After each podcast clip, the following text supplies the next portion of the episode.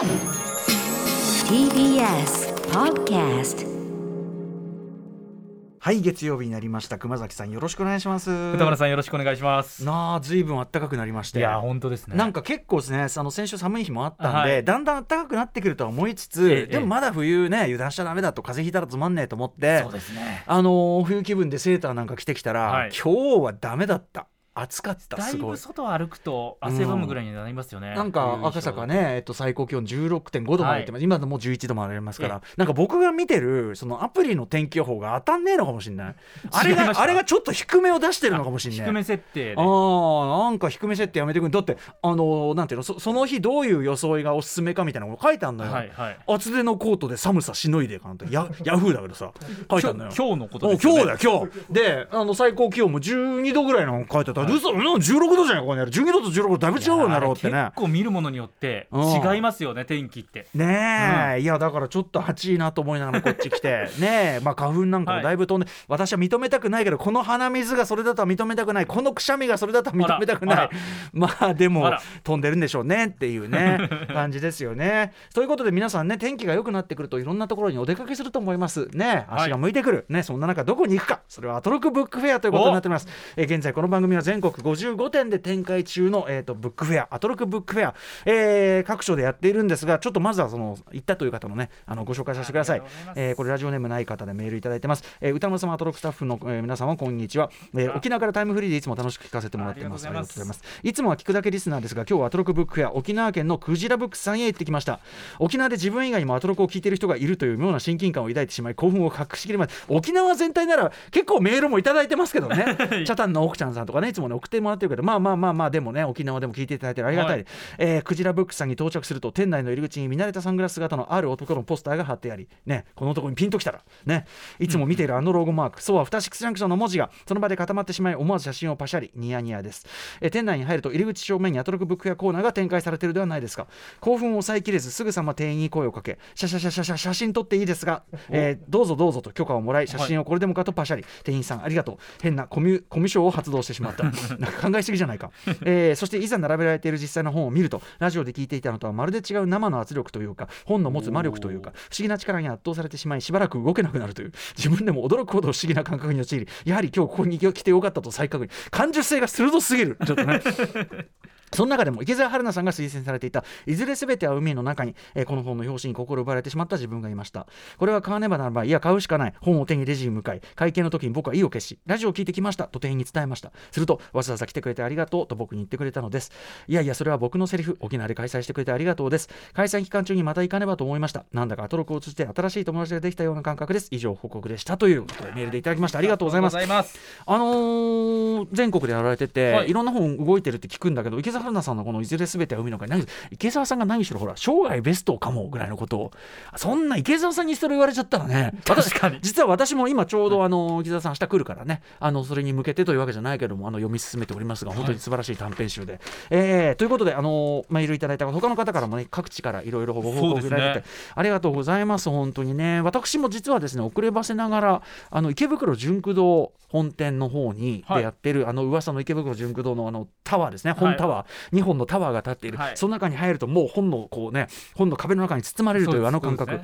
あそこ行ってきたんですよはい。実は昨日こっそり、えーで日曜の夜目だったんですけど、ええ。もちろん店内まだまだお客さんいらっしゃる中で、えーまあ、入ったらすぐドーンってあって、はい。なので結構なんていうのかなあの通りすがりの方もね親って感じで中入って、でもう手に取られる感じとかであそれそれですかそれいいですよみたいな。後ろでこう,、まあまあねあとね。ずっとあれは多分さすがにリスナーの方だと思うんだけど青年がすごいおしゃれな青年がずっとね結構熱心に何冊もこうあの吟味されてて。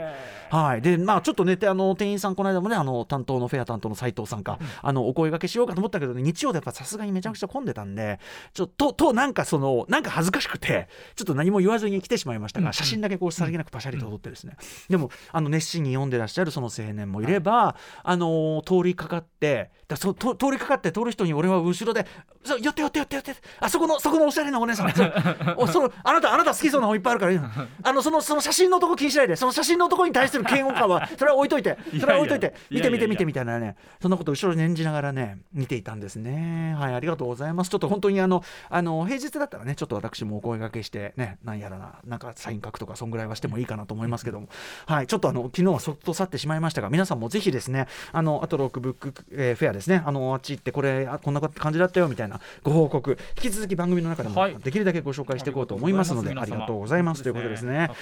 そんな中ですね、はい、ちょっと月曜はいろんなニュースが溜まっているんですよ。まあ、とあるあの番組が最終回を迎えてしまったとか、あとまあこの番組ゆかりのあの方が大変、あのー、いっぱい賞を取って嬉しいとか。いろんなことがあったりするんですが、はい、まずは熊崎君大事なお知らせがあるということで番組さっさと始めましょう。シックスジャクション2月27日月曜日時刻は6時今6分です。ラジオドッキの方もラジコドッキの方もこんばんは。TBS ラジオキーステーションにお送りしているカルチャーキュレーションプログラムアフターシックスジャンクションカル、えー、通称アトロク。パーソナリティは私ラップグループライムスターの歌丸です。そして月曜パートナー TBS アナウンサー熊崎和人です。あちなみに最高の最初の方であのね天気アプリ、うんうん、なんだなんだともっと低い温度言ってたじゃねえか、ええ、これを聞きの方でね一部の方はおいおい歌丸よと。お前それ、あの地域の指定が間違ってるんじゃねえかってねお前がうお前それ札幌じゃねえのかなんてね。そういう早とちりじゃねえのかって思ってる人いるでしょ、うん。うん、ちゃんとしてますよ、はい、渋谷区と赤坂とそんなに違うんですか、そんなに天気違うんですか？どんどんどんどんどんどんと、私じゃない変わらないですね。ね。だから天気予報ごとにね結構違うということで、ね、そうそうそうそう、どこ見るかに風向きとかも全然違ったりしますからね。そうなの？アプリによって。私結構風向きが気になる時とかあるんですけど。そうあのマラソンとかの実況とかする時になんかこっちが追い風こっちが向かい風今年はどういう条件なのかなって調べたりする時にアプリによって、うんうん風向きが本当真逆みたいな表示されてる時あってどっちやねんってだからやっぱその角度的にその当たりの角度的に、はい、そのアプリアプリなのかそのあるいはそういうメディアなのか、なんですかね。ね予報士によって当然違いますからテレビの番組だったら微妙に違う時ありますからね、はい。風向きが真逆って結構微妙じゃないじゃないですか。いやだからその多分根本的な違いもどどどうなってまあ、でも天候によってはこれは右の場合も左もありますよみたいなことがあってるみたいな時にどう表現するか、がっつり来た時とねそうじゃない時とあるのかもしれないけど、はい、いやそうなんですよ。だから複数の天気予報を見て照らし合わせた方がいいのかもしれませんけどね。はいはい。まあそんなことはいいんです、はい、はい、あの熊崎さんなんか、えーと、イベントにお出になるんですってね。はい。あの朗読の広場というですね TBS アナウンサーが送る番組が行われます、うん、まあ、もうちょっと詳しく説明しますと今玉結びの中で放送しています朗読の見方というコーナーがありまして、えー、で戦争を題材にした絵本かわいそうなゾーンの朗読を始めまして朗読コンテンツに力をこれまでも入れてきました TBS ラジオです。でこの朗読の見方から派生した朗読の広場という特別番組は公開収録でアナウンサーの朗読をお届けしたいと思っております。で出演者は長峰由紀アナウンサー小笠原渉アナウンサー富山絵里アナウンサー山形純奈アナウンサー篠原里奈アナウンサーそして私熊崎和と合わせて6人のアナウンサーで、うん、開催日時が3月18日土曜日午後3時15分受付開始で午後4時開演5時30分頃終演予定となっております。東京赤坂の TBS 放送センター内が場所となっております。この公開収録抽選で50名様ご紹介ご招待させていただきます、えー、パスマーケットというサイトで3月9日木曜日いっぱい申し込み受付中で当選者の発表は E メールでの招待状の送信をもって返させていただきます応募には Yahoo! ジャパン ID が必要となりますのでぜひ TBS ラジオのイベントページに掲載されますのでそちらチェックしてみてください、えーと、3月18日土曜日に開催されまして公開収録の模様が3月27日月曜日の夜9時から放送予定ですのでこちらもぜひお聞きいただければと思います。ということでね朗読の広場。これねあの、はい、熊崎さん今日ねあの新概念提唱型投稿コーナーひらがなみ。はい、先週山口洋二先生をお招きして、ひらがなみ女装特集企画までやってですね、はい、ついに今日から本格スタートする投稿コーナー、はい、ひらがなみひらがな味と書いてひらがなみ。ちょっとこのあれで言いますと先週のやっぱりその山口先生の講義で我々そのひらがな漢字カタカナこれをどうするかということになって非常に感受性が高まっている状態なわけです。そうですね。敏感にはなってますね今ね。私だからすごいその熊崎君がさらりとね告知をしようとした件この朗読の広場、はい、ん？ってなってね。ええ？って2度目？ええちょっと待って待って。2度目しちゃいましてね。朗読の広場の広場がカタカナなんですよ。でこれ朗読の見方がね、あのー、カタカナだから元のね、はいはい、だからまあそのそれそいつらを集めてね「おいみんな来いよ」っつってやるから、はい、朗読の広場で、まあ、見方がカタカナだからカタカナだにしときゃいいや。カタカナになみたいな安易な考えでカタカナにしてるんじゃないと思うんです。やっぱりこれは。じゃあない。うん、だってさ、あのね、カタカナかそのひらがなかによってね、あのこの間も言ってましたけど、あのこれはど金曜に言ったのか、あのカタカナか、えーひらがなか漢字かによって、その朗読のあれも変わってくる、例えばかわまさにかわいそうな像、例に出してました。かわいそうな像、今、ひらがなで全部開かれてます、これ、はい。すると本当に気持ちが入って、あった。かわいそうな像、かわいそう。だ。ひらがなとねで、これ、漢字で書くと、もううかわいそうな像、もうかわいそうだ。うわもう客観的事実としてかわいそうだって感じニュアンスが確かにそうですね。カタカナにする。かわいそう。そうそうを伸ばしてください。かわいそうな像って言うともうあのあーあっていうかなんかあーあーなんかあーなんかなんかおやつもらえなくてかわいそうかわいそうみたいまあかなわいそう。日常会話の、う。んそう。振られちゃってかわいそうぐらいのね。深刻度ないな確かに。そうだしあとねこれかわいそうな像カタカナで書くと俺判明したのはかわいそうな像であの何気に韻踏んでるからこのタイトル言いやすいんだっていうか気持ちいいんだ口気持ちいいんだなかわいそう。な像でね。かわいそうな像。で踏んでるからすげえいいいい。タイトルだなみたいな。っていうのをカタカナで気づいたりなんかしたんだけど、つまりことほどさようにですね。であの金曜パートナー山本隆明さんもどうですか？かわいそうな像ひらがなと漢字混じりとはい。カタカナとどうですか？読み方変わりますか？これは変わりますとおっしゃってました。ね。なので、は朗読の見方がカタカナだからじゃあ自動的に朗読の広場広場もカタカナだ。そんな自動的に何も考えず、えー安直につけたタイトルではないはずなんです。このひらひら聞いてますか？広広場は皆さん。カタカナにしたい、はい。でねこれさっきもね言ってたんだけどこのさまずさ広場をさこれひらがなに開くパターンはたまにあるんですよね。こう柔らかく若者のそうですね。広場、広子供たちの広広場。ひらがな広場ですね。なんとか広場みたいな。確かに。ひらがな広場はまあちょいちょいああります町の公園とかでもなんとか広場カタカナの広場って俺ねあんま見たことない。カタカナで広場と書く。確かに私も初見です。初見でしょ？朗読の広場。あ初見。だからお初ですね。パッと見てちょっと意味が取りづらいぐらいあんまり見ないじゃないこのカタカナは。確かにパッとこう見た時に広場カタカナって一瞬んなんだこれ、うんうん。って俺最初最初いろはかなと思っちゃったのねだからその朗読確のなんとかの「おろは」ってきたらこれはいろはだろうって思って、カタカナでこの、うん。この字面、うん。ロロハときたらこれいろはだろうと思って見たら広場だってんですよ。でこれ朗読のいろはだったらこれはねアナウンサーの皆さんねだいぶあのあれですよね。ハハードルが下がっていい。ね。まあいろはのいいあを教えましょう。いろはなんでねみたいな、はい。あの別にあの読めてりゃいいんだよみたいな、うん、感じで。であんま別に高度なことを要求してされてないんでみたいな感じでいいかもしれないけど朗読の広場ときたもんだ、はい。で広場がカタカナあんまないからつまりそのカタカナにしたことでどういうニュアンスがね、まあ、意図はともあれどういうニュアンスが醸されてしまっているかという件にやっぱ朗読イベントだったらこれは敏感になるべき。朗読の広場。ひらがなみ今日かから始まるんでもう始まってますここから。確かに。ろうだからどう感じます？その広場をカタカナにしたことで。まずまずちょっとえ何っていうなんか感じが見慣れてないこう、目新しさを何か求めた？なんかだからそのお前らが思っている広場、うん。例の広場ではなく、うん例の広場ではなくなんかこうもっと抽象化されたそうですね。なんか。まあひひらがな広場だとちょっと可愛くなりすぎるからもうちょっとこのイベントはきちっとやるイベントなんだ。あと朗じゃあなん読で漢字じゃないんだ？で朗読の広場ってカタカナあのひらがなにするとまずまあなんていうの？なんかすごいさまあ確かに昭和のねなんかこの児童館でやるようななんかさ、はい。おいでちびっ子たちおいでなんか要するにさそのあの なああんな感じでしょ？みたいな。あーなんかガキの頃に見せられたああいう感じだみたいな。面白くねえやみたいな感じしますね。だからまずひらがなの広場だとそういうのって懸念もある、でかたえ漢字だと朗読の広場っていうとなんかすごいえ何そのそういうあの場があるんですか？なんかちょっとなんかちょっとごつい感じそうごつい。だななんかなんかパーマネントな朗読用の広場があって、だからそのパーマネントに新宿西口に朗読の広場っていうところがあって、はい。そこにいつも集まってみたいななんかそういう感じがしちゃうじゃないなんかええ。もうその高級的なそその、はい。なんか場っていう感じがするじゃない。でそれだからそのその両方を避けてカタカナだと確かにちょうど中間？その中間じゃないな。中間でもないのか。中間じゃなくてんだからその今までにあった広場じゃないよと。そのもうちょっと抽象化されたものですよと。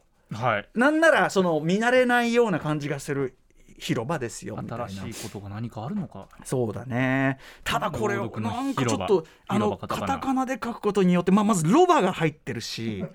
ロバロバが入ってるし、はヒロも入ってるからなんかこうなんつうのかな。なんかこうちょっと広場広なんだろうちょっとさちょっとふざけた感じもある気がする。あーでも今朗読のひ広場ね、漢字バージョンひらがなバージョンカタカナバージョンと今うん。見てるんですけどい一番下やっぱ広場カタカナバとすごくージョンちょっと。あのさ真ん中の「ロ」がさ「え何これ？あロか」みたいな。四角？なんだこれ？みたいな感じ。なんか視覚的に。うん、なんかちょっと変な感じ。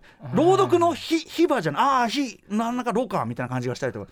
僕ねあのねあのびっくりマークとかはい。つければもうちょっとよかった。カタカナ広場に朗読の広場。ね。そうするとなんかこうなんつうの？広場ね。広場って感じでこあーどどどうします？これ 広ほらお朗読の広場。ね。この場が強くなるからそうすると。放送日にしれっと変わってたらどうします？可能性あるね。びっくりマーク入ってたらどうします？朗読の広場。ね。うんうん感じがね 俺だったらさらに朗読の広中黒場だね。もうもうこうなったらね。広 朗読の朗読の広 中黒入れるんですか？広と場の間うんにそんぐらい言っても朗読の広場みたいななんかまあポップというか広広いわゆる広場の感じはなくなりますよね。あの朗読のヒロさんって人が出るのかなって感じしちゃうもんな。これはあんまよくねえな。朗読のヒロさんがいるのかなって感じしちゃうもんな。朗読のヒロうん朗読のひあこれいいじゃん。全部中黒。朗読の中黒あじゃあさびっくりやめよう。そしたら。そしたらさ朗読の広場ちょっとさちょっとさなんか色っぽい感じない？朗読の広場なんかこう特別な空間というか。ウィスパー味？ウィスパー味ウィスパー味ありますね。ウィスパー味あるね。今今今の歌丸さんの読みに引っ張られてる可能性ありますけど。広場に引っ張られた可能性。しかもさほらカタカナにすることでちょっとさそのなんていうのちょっと抽象化っていうか、はい。ちょっとふわっといった感じがするから朗読の広場ね。おおあもうハートつけちゃう？ハート。えっとこれ一応イベント改めて3月18日土曜日午後3時15分からうん。ですね、あこれどう？赤坂で。朗読の広場これはどう？だってそんなにそんなに変えてないよだって。まあハートがついたのと中黒がついたのと最後にハートつけたら何でもこういう風になっちゃうからね。まあまあまあまあそうですね。んなんだってこういう風になっちゃうけどね、うん、でもほら漢字のやつとかはハートつけてもちょっとやそっとじゃ揺るがない感じね。漢字ちょっとお固めあるんで、うん。ハートで柔らかくすることによってどうなるか。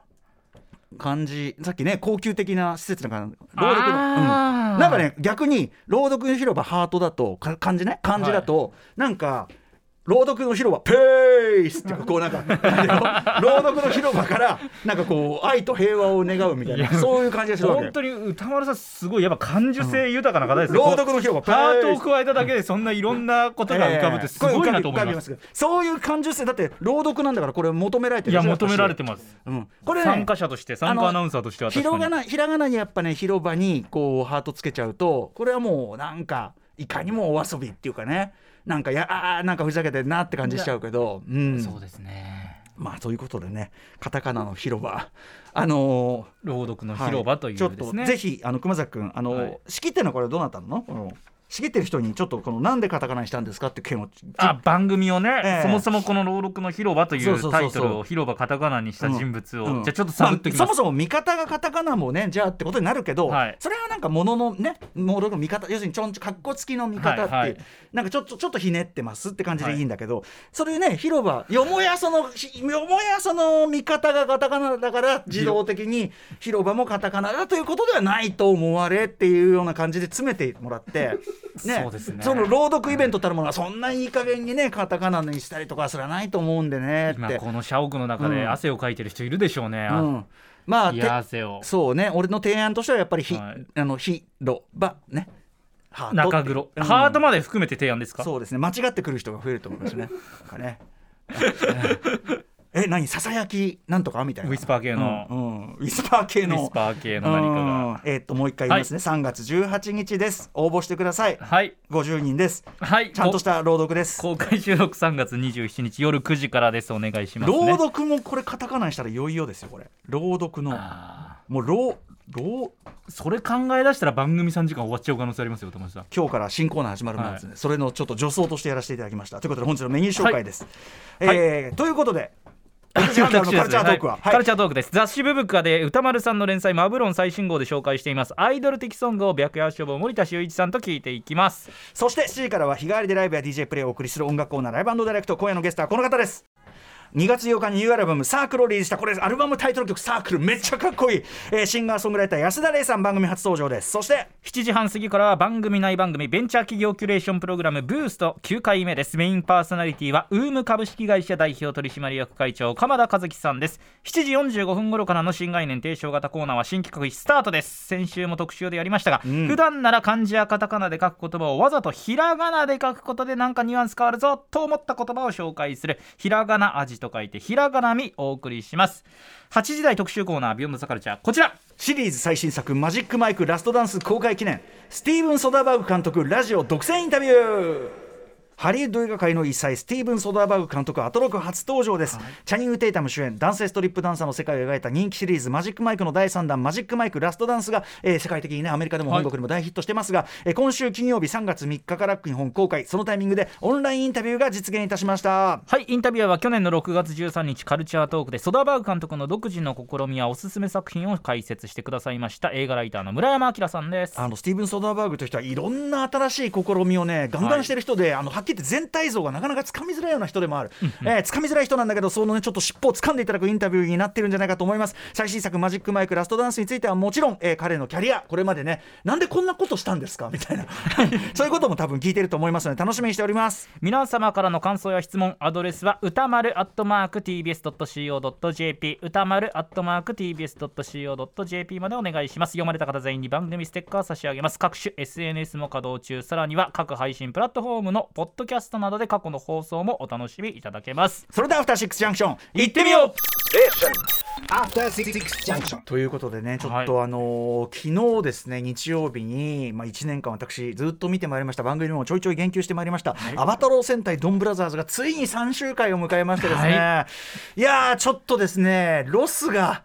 ロスが激しいのよ、あの番組スタッフでもね、まああのずっと見てきた長谷川ディレクターね長谷川さんなんかもロスが激しいきっと森保君もそうだと思う。ねあのロスが激しい状態で、えっと、リスナーの方からもメールいただいております、えー複数もらってます、えーラジオネーム素直な那須尾さん、えー宇多丸さん風戸さんこんばんは。こんばんは。えー宇多丸さんは先日の「暴太郎戦隊ドンブラザーズ」最終話「縁ができたな」はご覧になられたでしょうか。この物語の締めくくりにふさわしいバカバカしくも楽しくそして切なく優しい見事な最終回だったと思います私は去年の8月15日放送回で歌丸さんがジェットマンについてあの今回のね脚本の石上俊樹さんのかつての戦隊もの。ジェットマンについて熱く語っていたことから井上俊樹先生に興味を持ちああありがとうございます。そこからジェットマンシャンゼリオンそしてドンブラザーズを見ていき幸運にもドンブラをリアルタイム視聴することができました、えー間違いなく歌丸さんがあの時にあそこまで熱く語っていなければドンブラザーズを見ることはなかったと思います。本当にありがとうございます。いやいや私も嬉しい。